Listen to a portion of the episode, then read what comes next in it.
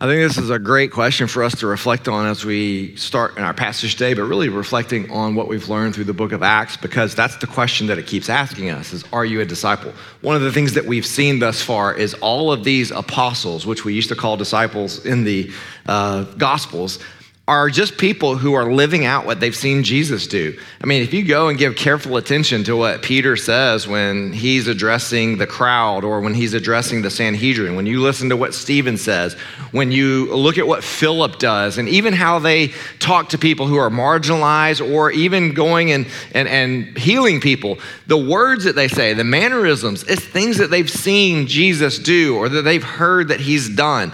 And so, really, being a disciple means to mimic what you've seen from Jesus. So to be a Christian without being a disciple is impossible because being a Christian means to be a follower of Christ. To be a follower of Christ is to be a disciple. To be a disciple means that I know him and that I'm mimicking him. I'm following him. I am doing what I know he has done. I say things that I know he has said. I think one of the intimidating things for all of us is that we feel like you have to know so much and be so much to be qualified as a real disciple. I love what the video says, which all of us are disciples, every single one of us. The question is, what is it that we're modeling? What are we a disciple of? The world's standard, the cultural standard, or the standard that Jesus has set for each one of us. What we've seen as we've gone through the book of Acts is that all of these early church leaders were simply being obedient to the Holy Spirit. And when the Holy Spirit came and told them to do something, they did that in the way that they remember Jesus doing that, or they say what they remember Jesus saying. And when you get to this passage in the, in the book of Acts, one of the things that you find is that Luke loves the word now. Now, if you just take your eyes and just glance back at the beginning of paragraphs from this point backwards, you'll see now, now, now, now. And then you look at our passage today, it begins with now. You look past that, you'll see now, now, now.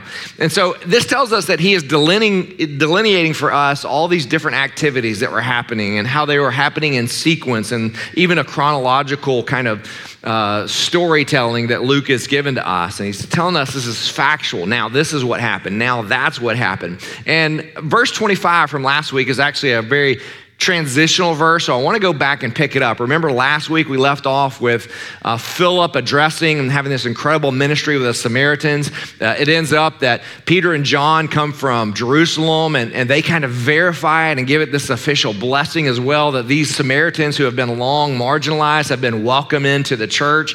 And then they are going back to Jerusalem and it says they preach the gospel in all of the villages through Samaria on their way back to Jerusalem. So look at verse 25. Now, when they had testified and spoken the word of the Lord, they returned to Jerusalem, preaching the gospel to many villages of the Samaritans. So Philip and the apostles who had come down from Jerusalem, um, and now they are returning to Jerusalem, which sets us up for that next section, which Luke obviously begins with the word now. That's exactly right. Look at verse 26. Now, an angel of the Lord said to Philip, Rise and go towards the south to the road that goes down from Jerusalem to Gaza. This is a desert place.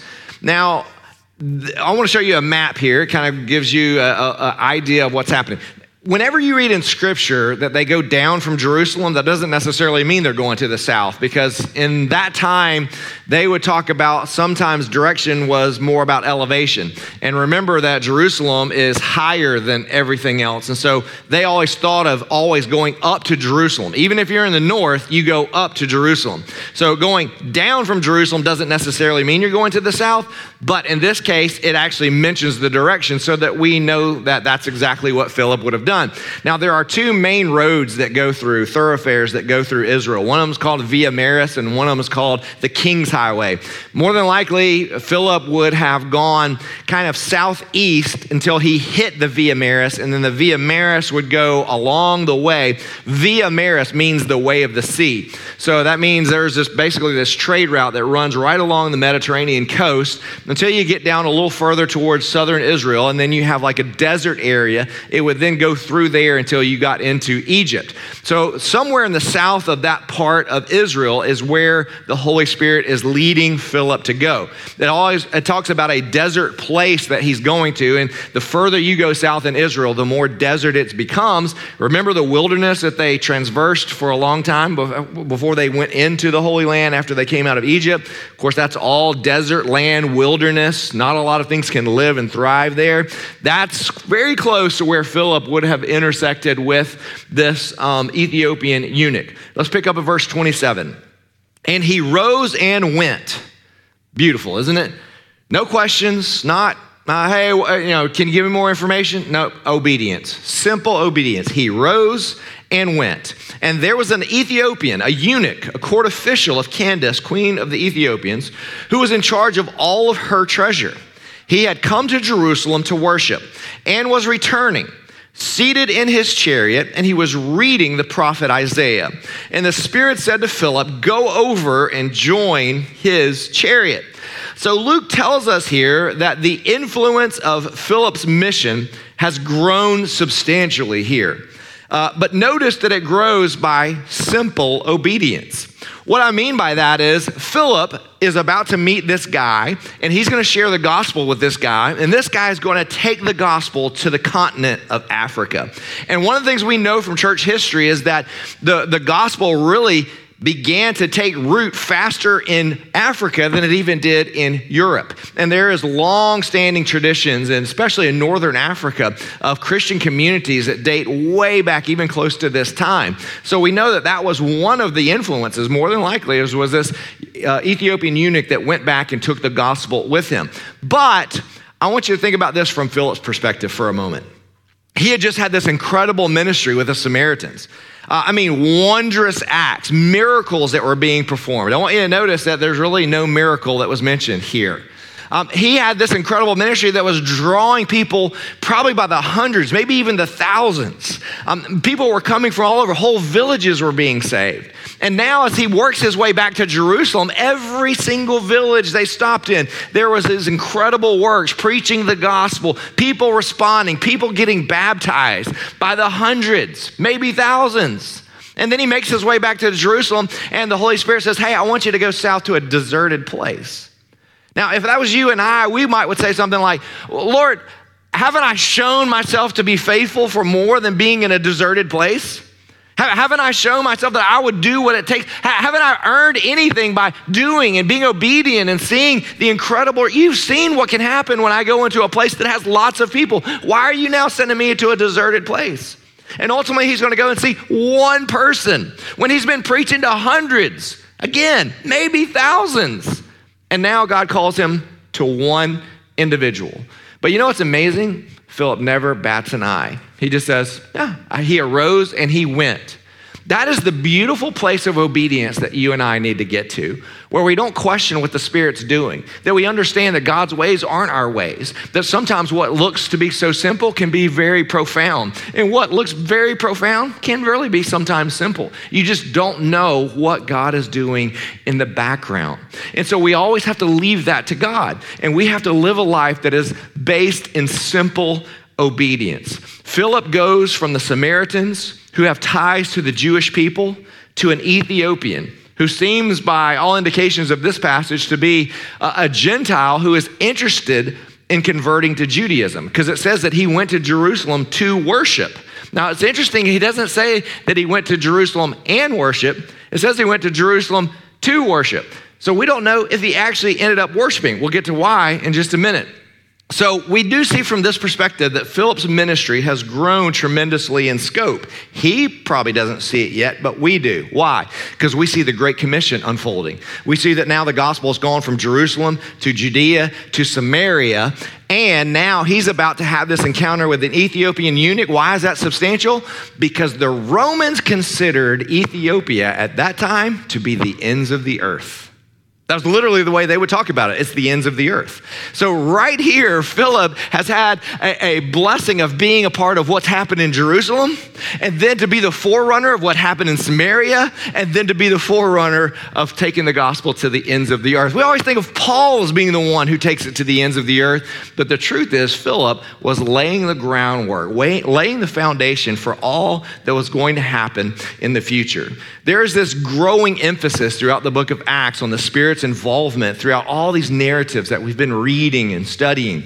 It's going to continue to grow in the narratives that we see coming up as well. It's all about being obedient to the Spirit. It is the Spirit's work, it's not our work. It is the Spirit's mission, it's not our mission. You see, this here, right here in this passage, this is God's mission to the Ethiopian, not Philip's. It's God's desire to reach the Ethiopian, not Philip's. Philip is just a bystander. He is one who's being used. He is just a vessel that God has used to accomplish what his will is to reach the Ethiopian. And here are some background points that I think are worth noting. Number one, when we talk about the Ethiopian eunuch here, this is not modern day Ethiopia. This was where, like, if you go to the Old Testament, this is like the land of Cush. It's, a, it's around the Nile, very close to the Nile, very fertile region in northern Africa, but not where modern day Ethiopia is. Not too far away from it, but not in the same place.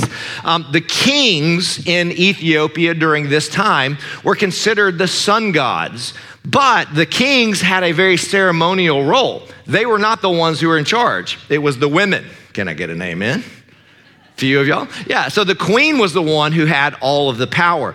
And when it talks about here the queen being Candace, it's not Candace Cameron Bure, because we know she's the queen of Christmas, right? And there's the laughter for the people who watch the Great American Channel, whatever it is. But this is actually, Candace here is a title, it's not a person's name. Every single queen of Ethiopia during this time had the title of Candace. So it's talking about a title, not a name of a person. And she's the one who was the one who really held the power in Ethiopia. And specifically to our story, she's the one who held all of the purse strings, if you will. She was the one who decided what money was going to spent, be spent where. And so this guy obviously works for her. The Ethiopian eunuch was considered the minister of finance in that day. Uh, the text even tells us as much. That's what he did. He was in tar- charge of the treasury for the queen Candace.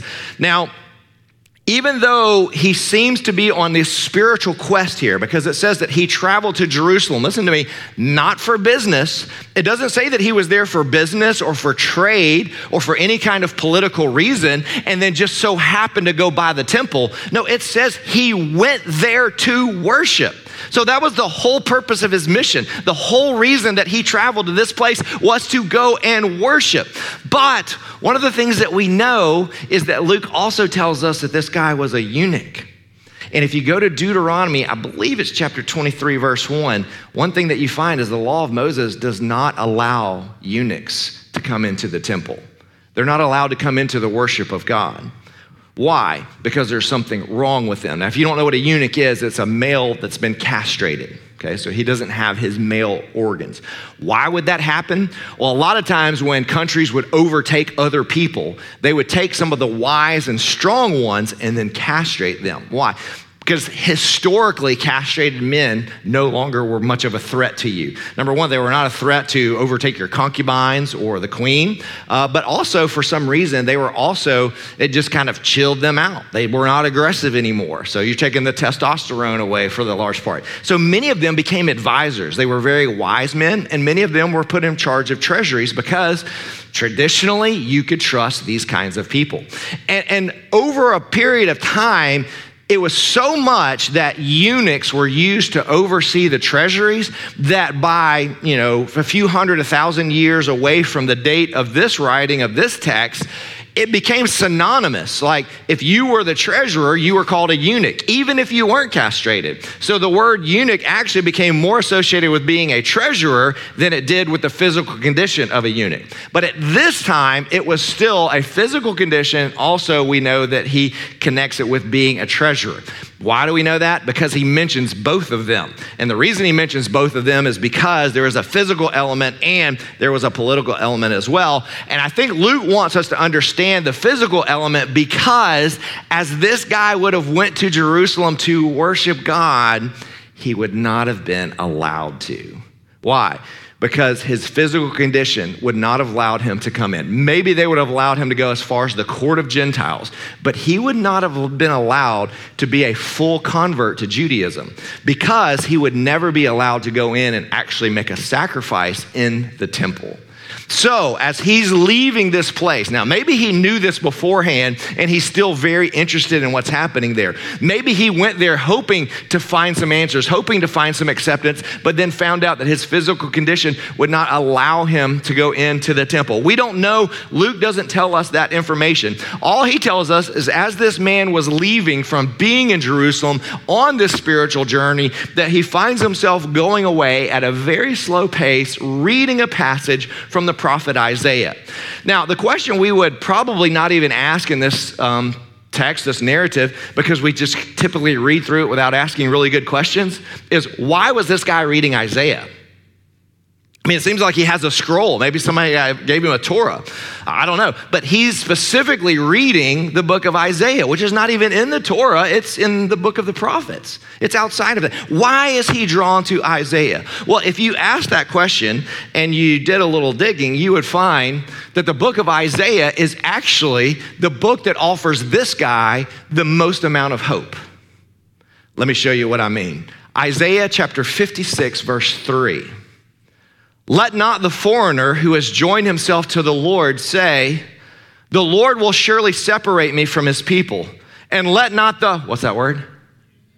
Let not the eunuch say, Behold, I am a dry tree. For thus says the Lord to the who keep my Sabbath, who choose the things that please me and hold fast my covenant, I will give in my house and within my walls a monument, a name better than sons and daughters. I will give them an everlasting name that shall not be cut off and the foreigners who join themselves to the Lord to minister to him, to love the name of the Lord, and to be his servants, everyone who keeps the Sabbath and does not profane it and holds fast my covenant, these I will bring to my holy mountain and make them joyful in my house of prayer. Their burnt offerings and their sacrifices, what? They're not even allowed to do that, will be accepted where? On my altar. For my house shall be called a house of prayer for all peoples. Do you remember somebody quoting from this passage? Jesus, when he overturned the tables in the temple and he says, My house, my father's house is supposed to be a house of prayer, and you've turned it into a den of thieves. So, this guy leaving Jerusalem has turned his eyes towards this book, I believe, because of this passage. And the one connection that he has is how could this come true? How could it ever be made to a point that I could go into the temple, that I could offer a sacrifice, that I could be a part of the name and family of God? And then, if you keep reading, this is where you begin both before and after this, where there's this preaching of this Messiah that's going to come. But it's this suffering servant who has has to come and he has to die and give himself as a ransom for many. Verse 29 reminds us again of the Spirit's involvement in all of this. I want to again paint a picture for you. This guy has been in Jerusalem. He has gone there to worship. He finds himself leaving, going back to his homeland. He is now at this deserted place, really South Israel, moving into the desert. God at the same time sends Philip. Philip at this certain time, he goes and intersected. Philip has no idea why he's there. He doesn't know who it is that he's been sent there to meet. He's just there. He's just obedient. And all all of a sudden he finds himself walking along this road and probably passing by him because he's on foot. And remember, they're not going by like like taking off. They're moving very slowly, okay? A little bit faster than what you would walk, but not much faster than that. And as this guy is going by, Philip is probably standing on the road, probably praying, probably asking God, why am I, God, why am I here? Uh, what have you called me here for? And then all of a sudden, passing by on his right would have been someone reading this passage of Isaiah, probably reading from the Septuagint. The reason I say that is because when Luke tells us what he read, it's a direct quote from the Septuagint. So he's reading it in Greek. Philip is a Greek speaking Jew. He hears the Septuagint being read and he's like, wait a minute, I recognize that. He, he's reading from Isaiah. And then the passage goes on, verse 30. So Philip ran to him and heard him reading Isaiah the prophet and asked, do you understand what you are reading? And there's actually a play on words there in the original language in Greek. It's the same exact word that's used in the positive and then in the negative. So it's a play on words that Philip is using there that doesn't translate well into English. And look how he responds, verse 31. And he said, How can I unless someone guides me?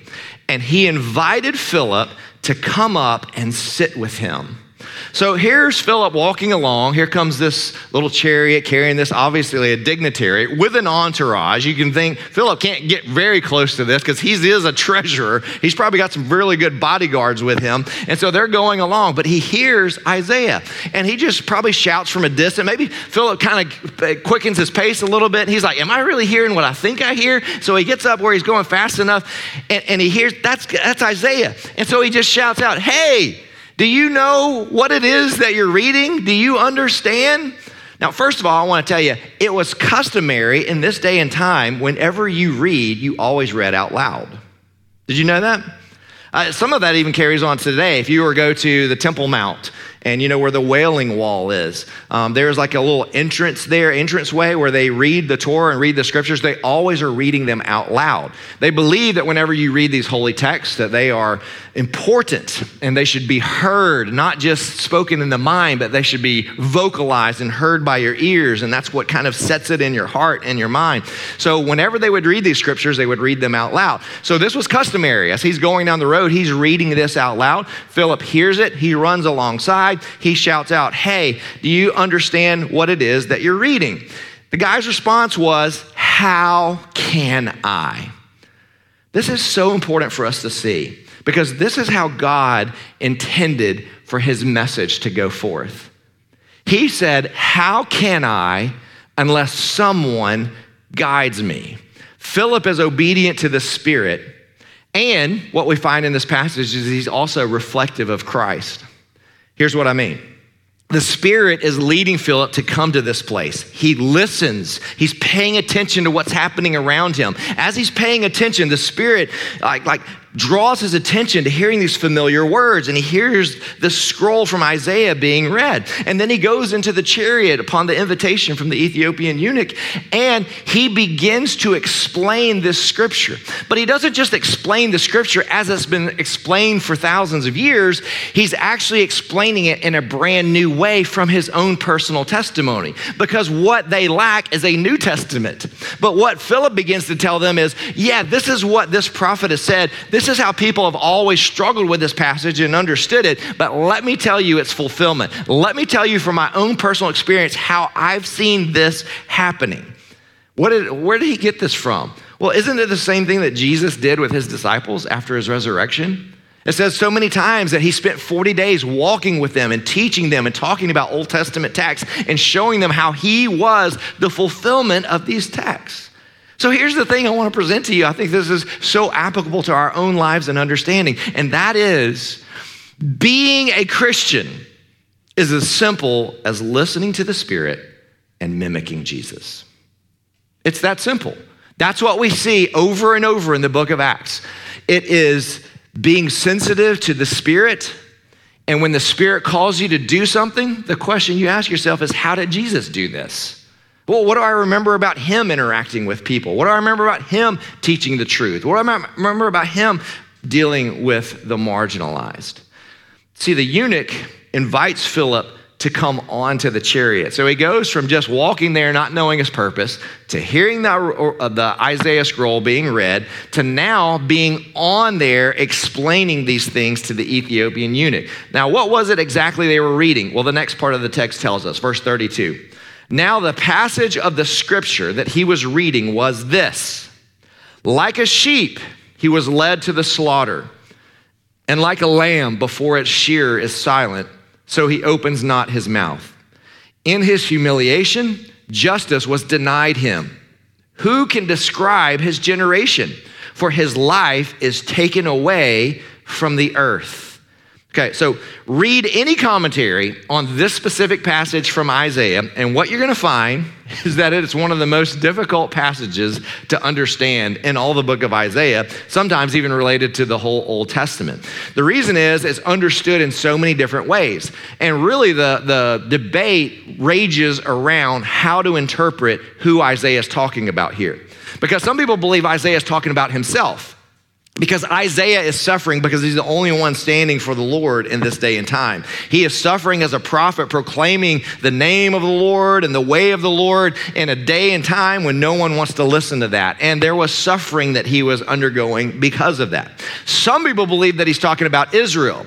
Israel is suffering because of the consequences of her actions. And so there is this incredible uh, weight that she's about to carry. She's about to go into exile. And so there's this suffering that she's going going to walk through. And then some people believe that this was talking about the Messiah, that there was this future person who was coming, and it was pointing towards him that one day the Messiah would come and he would suffer. And so they call this the suffering servant. So there were all these different wise men, all these sages who saw this passage from many different ways. But you know what Philip began to pick out of this? He started showing how Jesus was the fulfillment of this. Not just the Messiah, but Jesus himself. And so the passage, Philip probably told this Ethiopian eunuch, it's a depiction of the crucifixion of Jesus. The justice that it says this person is denied, Jesus was denied when the religious leaders falsely accused him, when Pilate found him innocent but still sentenced him to death. When it speaks towards the end of it about the generation of this man, um, the word generation is in the ESV. Some versions actually use the word descendants, and that's probably a better word because it's not just like the generation that the person lived in, it's talking about the generation that would follow that person. So, in other words, connected to it. Descendants seems to be a better word because we think of descendants as being connected to the person. We a lot of times think of generation as the people that we live among, like my generation, Generation X. I may not be related to them, but they're still part of my generation. That's not what this word is talking about. It's talking about generations that would follow. So the generations that are directly connected. So descendants is a really good word. And then it talks about a life being cut short. Okay, so the life being cut short uh, the idea of the generations doesn't mean that Jesus' life was cut short in the sense of he should have lived a lot longer and yet it was cut short. What it means is it's a reference to his disciples that would come because of his life being cut short. So, again, when you take the whole thing, what Philip would have explained to this Ethiopian eunuch is the way you understand this passage is there was one who was going to come. He was going to be falsely accused, he was going to die a criminal's death, but from his his death, many would come from him who would be his disciples, and they would carry on his mission from generation to generation. And then you know where Philip went? To his own personal testimony. I just came from a place, the Samaritans these were people who were cut off from God's people. These were people who were not a part of the covenant people of God. Maybe he went into the history and he said, Forever they were marginalized, but God called me to them. I preached the gospel to them of Jesus uh, crucified, buried, risen, and living again. And many of them believed. We saw miraculous works happen there, and they were baptized, and there was a movement of God among those people, and God welcomed them in. Look how this verse goes, uh, text goes in this next verse, verse 34. And the eunuch said to Philip, About whom, I ask you, does the prophet say this? About himself or someone else? So, see, again, he's talking about that age old debate. Then Philip opened his mouth, and beginning with this scripture, he told them the good news about Jesus. Or, what do we call that? The gospel. Not only the gospel as he knew it orally, in the sense of the stories that were given to him. Because remember, this is not Philip the apostle, this is Philip who is a, a Greek speaking uh, Jew. So he was not necessarily there for all the miracles of Jesus and all the teachings of Jesus. He is what we would call a Hellenized Jew. So he has a Greek background, but a Jewish roots. Um, and so he's sharing stories that were shared with him, but then he's connecting with it his own personal story. And I believe verse 34 and 35 are beautiful pictures of what an evangelistic conversation looked like then and should look like today. A searching soul who offers an honest question and a believer who gives a spirit led answer. That's what evangelism is an honest soul asking an honest question, and a spirit led person given a spirit led answer. The question the man asks is one that if you ever go and take a Bible class, you'd spend a lot of time on that passage talking about how it had been debated through the years. But I believe that for Philip, he uses this passage in Isaiah as a launching pad to the rest of the story. In other words, the story of Jesus, the story of the gospel. And obviously, Philip had updated the Ethiopian on the events of the last few months and all that had transpired with him and his ministry there in uh, Samaria and probably all that was happening with the church. And I think we see the indication that he did that in these next couple of verses. Look at verse 36. And as they were going along the road, they came to some, what is the next word? Okay, remember that. As they were going along the road, they came to some water, and the eunuch said, See, here is water! Exclamation point. Okay. Have you ever been so excited to see water before? See, here is water. What prevents me from being baptized? As far as we know in the text, there's not been any mention of baptism. If you go back to the passage in Isaiah, it doesn't talk about baptism. Where did he get the idea that someone who believes in Jesus is baptized? From Philip's testimony from telling them what happened with the Samaritans, from talking about how all of them were being baptized and they were following after Jesus. And he probably was like, What does baptism even mean? And he said, Oh, it's a picture of us identifying with Christ. Just as he died, we die to our old selves. And just as he came forth from the ground, we come up with the water. So as we have died with Christ, so we identify him also with our resurrection and his resurrection. And so this is a beautiful picture of the gospel unfolding. And so all of a sudden he goes, See, here is some some water. Why is he so excited about that? Go back to the beginning of the passage. Where are they? In a desert. There's not water in the desert. And then all of a sudden, as they get into this desert area, at the exact time that Philip is sharing his story about all that happened with the Samaritans, again, there's assumption on my part here, but I'm painting a, a picture of this. As they get to this point, just so happens at this point in the story, he looks and in a desert place, there is some water. That's why I think you have the exclamation point there. Look, here is some water. But what's the next thing he says? What prevents me from being baptized? That's an interesting question. Look at what he says. What prevents me? The reason that's important is because he's just experienced something that prevented him from going into the temple. He knows there's something about his own condition that prevented him from being accepted among the people of God, from being acceptable to go into the temple, from being acceptable to offer a sacrifice. And so at the end of this story, hearing how these Samaritans, who were also in his same kind of predicament, but yet they had this kind of bloodline connected to them, but they had been prevented for a long time, but yet they've been accepted and brought in. So now he asked this question in vulnerability. Think about what he's putting on the line here. He's already been rejected. He's already been set aside. He's already been marginalized. And he asks this question and makes himself vulnerable, and it might happen again. He might hear from Philip, well, if you just go and prove yourself, if you go and show yourself loyal, if you leave everything behind and you come follow me, then he wants to know what's the conditions? What prevents me from being baptized? What prevents me from becoming a temple because I've been prevented from going in the temple. And you're telling me now I can become a temple of the Holy Spirit? What, what prevents me from this? Look at verse 37. Look at it real quick. Some of y'all still looking because your Bible don't have verse 37, does it? How many of y'all noticed that? No 37 there. Now, if you have the ESV or you have the NIV, 37 is not there. Now, if you have the NASV or if you have a King James Version, you have a verse 37. So I'm going to read it from the NASV. I want you to see the importance of this. Verse 37. And Philip said, If you believe with all your heart, you may. And he answered and said, I believe that Jesus Christ is the Son of God. So there is a confession of who Jesus is. Now, the question is, why is 37 not in some of our Bibles? The reason is it's not in the earliest manuscripts. So, as we found the earlier manuscripts, we know Luke did not write this verse. So, what's beautiful about that is as Luke tells us to it, he offers zero, nothing that that guy has to do except, hey, let's go down and be baptized.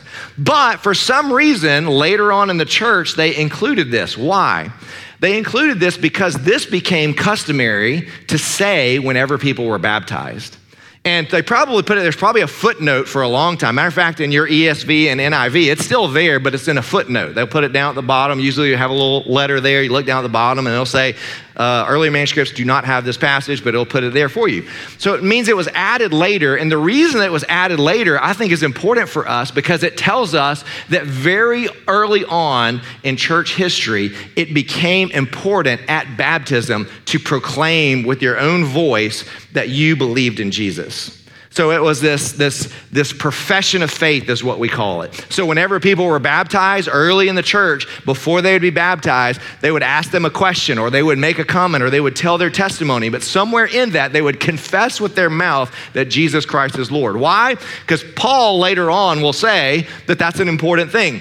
If you confess with your mouth Jesus Christ is Lord and you believe in your heart that God has raised him from the dead, you will be saved. So, this probably taking some of the teachings of the apostles, putting it with this, this ministry or this ceremony of baptism and all that it symbolizes, this became an early tradition of the church. And so it was included a little bit later on. But this isn't that foreign from what we do when we baptize somebody, right? Before we baptize them, I always, when I do it, I always ask a question Do you have the confident assurance that Jesus Christ lives in your heart and that your sins have been forgiven? And then you wait, and that person will say, Yes on your profession of faith, it's my privilege to baptize you as my brother, my sister, in the name of the Father, His Son, the Lord Jesus Christ, and of the Holy Spirit. I always say the same thing every time because I want everyone to understand what this is representative of and what this means and why it's important that this person gives this vocal proclamation of why they are there. It's a beautiful picture of what Christ has done for us and how we have connected into a relationship with Christ. So I want you to see that because it was very helpful. But let's look how it actually continues without that verse, verse 38. And he commanded the chariot to stop, and they both went down into the water, Philip and the eunuch, and he baptized him. And when they came up out of the water, the Spirit of the Lord carried Philip away, and the eunuch saw him no more, and he went on his way doing what? What did the prophet Isaiah say was going to happen in the day that the Messiah came for those who are eunuchs? They would find joy. This guy was the first recipient of the promise that Isaiah spoke so many years before. He was the first one who was marginalized, who was outside, who was a eunuch, who could not come into the temple, who had now been brought into the family of God. And he goes back to his people rejoicing. This is a beautiful picture here. I want to humbly emphasize, though, what we see in verse 39. It says that they went down into the water. He baptized him. The word is baptizo and it says they both came up out of the water. Why? Because he was immersed. The reason that they both go down into the water is they had to get deep enough to where this guy could be buried under the water. Okay? The reason they come up out of it is because they had to walk a good ways into the water to get deep enough to where they could baptize this guy. And the reason he uses the word baptizo, it literally translates to immerse. Now, the reason I say that and I say I want to focus on this humbly is I know there's a lot of different denominations out there that teach a whole lot of modes of baptism. But let me just tell you this the only mode of baptism that you find in the book of Acts is immersion. That's it. It's the only way they ever practiced it. It's actually the tradition that the Jews had as well with their mikvahs. They actually went into the water and they came back out of the water, and they called it being reborn or a rebirth. So, the reason I say that is because it's so important that we pay attention to the roots. Now, there are reasons that other denominations have practiced other things, and it goes back to more of church history than it does to being biblical. And I always warn people hey, you need to do what God has called you to do. If you were baptized as a child, I would ask you to just consider again, maybe you should be baptized again. Why? Not because it brings salvation, but because it comes this milestone for you, just like it was for him. That day he was marked in his mind through that experience of identifying with the death of Jesus and the resurrection of Jesus. And that's something he'll never forget the rest of his life. And you're kind of robbed of that if you're baptized as a child. You don't remember that. You don't remember that day. You just know it happened because somebody told you that it did. And to me, this is so significant. It should be something in your memory. It should be something that you decided to be a part of, that you responded to the call of Christ with. And we should do it in the way that the Bible instructs us to do it, which is to go under the water and to come back out of it. Now, I say all of that with a lot of passion, but I want to follow it with baptism doesn't save anybody. Okay? You, you, you, can never be baptized and still find yourself rejoicing in heaven. But I will say this it's important enough that it's the first act of obedience that Christ calls us to after we are saved. Believe and be baptized, okay? Not that belief and baptism together cause salvation, it's just belief and then follow in the ways of Jesus. And following in the ways of Jesus, the early church directly connected that to following in what we call believers' baptism. Once you believed, you are baptized. Again, I don't want that because, hey, I, really hope we get a whole bunch of people because we can return our numbers in to some people and maybe we get a little trophy or reward for baptizing so many people. I could care less about that. We're not a part of a denomination that we report anything. We're not connected, affiliated with it directly with any denomination that we report to. Why? So, my point of this is to say it's about you, it's about your journey. It's about the significance that it brings to you and solidifying that this journey that you have with Christ has been celebrated, has been um, it's almost like creating a, a, monument or, or a milestone as, as you journey on, that you look back to this time where you followed in this, and this picture that came from this public confession before a group of believers that you are a follower of Jesus and that you have committed to the ways of Jesus. I just think it's so powerful. I remember the day I was baptized. I was 17 years old before I became a Christian. And you know what? There was no lapse in it except for one Sunday I went down to the front. That's what we did in my church. You know, you had to go down the front and tell everybody. And so then they would line you up for the next time you could come up for baptism. And I, I was like, sign me up for the very next one. I mean, I was on fire with it. And I'll tell you, uh, it wasn't because I thought I was more saved at that moment, it was because I felt like that was this big, important step of obedience for me to solidify this, this salvation that I had experienced. And I will tell you, it's been one of the greatest milestones of my spiritual journey that I often look back to, especially when I go through difficult times. Why? Because I look back to a time and I remember, I was like, you know what? I was so committed and believed it so fervently that I was willing to go in front of the church and to be baptized in front. And I made a public commitment that I was a follower of Jesus. And that's been some of the things that has helped me help to sustain my faith through some very difficult times. So again, I want to humbly put that out there. Ultimately, you should not be baptized because you feel like I'm telling you to. You should be baptized because you've gone into your prayer closet and you've allowed the Lord to search you and you've fallen under conviction of the Holy Spirit. Because that's ultimately the bigger picture of what's being taught here being obedient to the leading of the Holy Spirit. And then what does verse 39 tell us? That Philip was carried away by the Spirit almost like Elijah. Don't you have that picture? Just like Elijah was the spokesperson of God to a generation that he was calling to himself, so Philip is almost like this prophet or this voice piece of God, and now God is taking him and moving him to another place.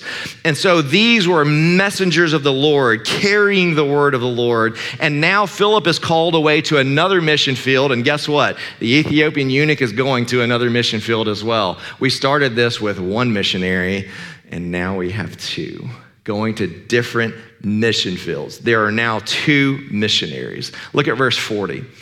But Philip found himself at Azotus, and as he passed through, he preached the gospel to all the towns until he came to Caesarea.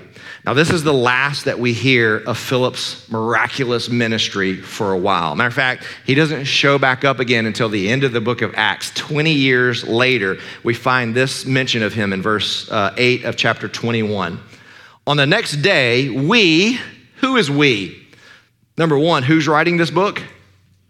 Luke. Luke is one of the we, and Paul is the other. Okay? And there's probably an entourage of others that are with him. On the next day, we departed and came to where? So Philip is still there where the Spirit carried him away. He's been there for 20 years. And we entered the house of Philip. Who is he? Man, he's got a nickname now. Look at that. He's Philip the evangelist. Wouldn't you love to have a nickname like that? Wouldn't you love to be the person like there's there's a, you know, Jim the gospel sharer. There is, is, is Steve the evangelist. Uh, whatever it may be, man, what a, a big deal it is to be known for being obedient to the call of the Spirit in your life. He is Philip the evangelist. But not only that, not only does he have a nickname, look, he has a legacy. Who was one of seven, and we stayed with him. He had four unmarried daughters who prophesied.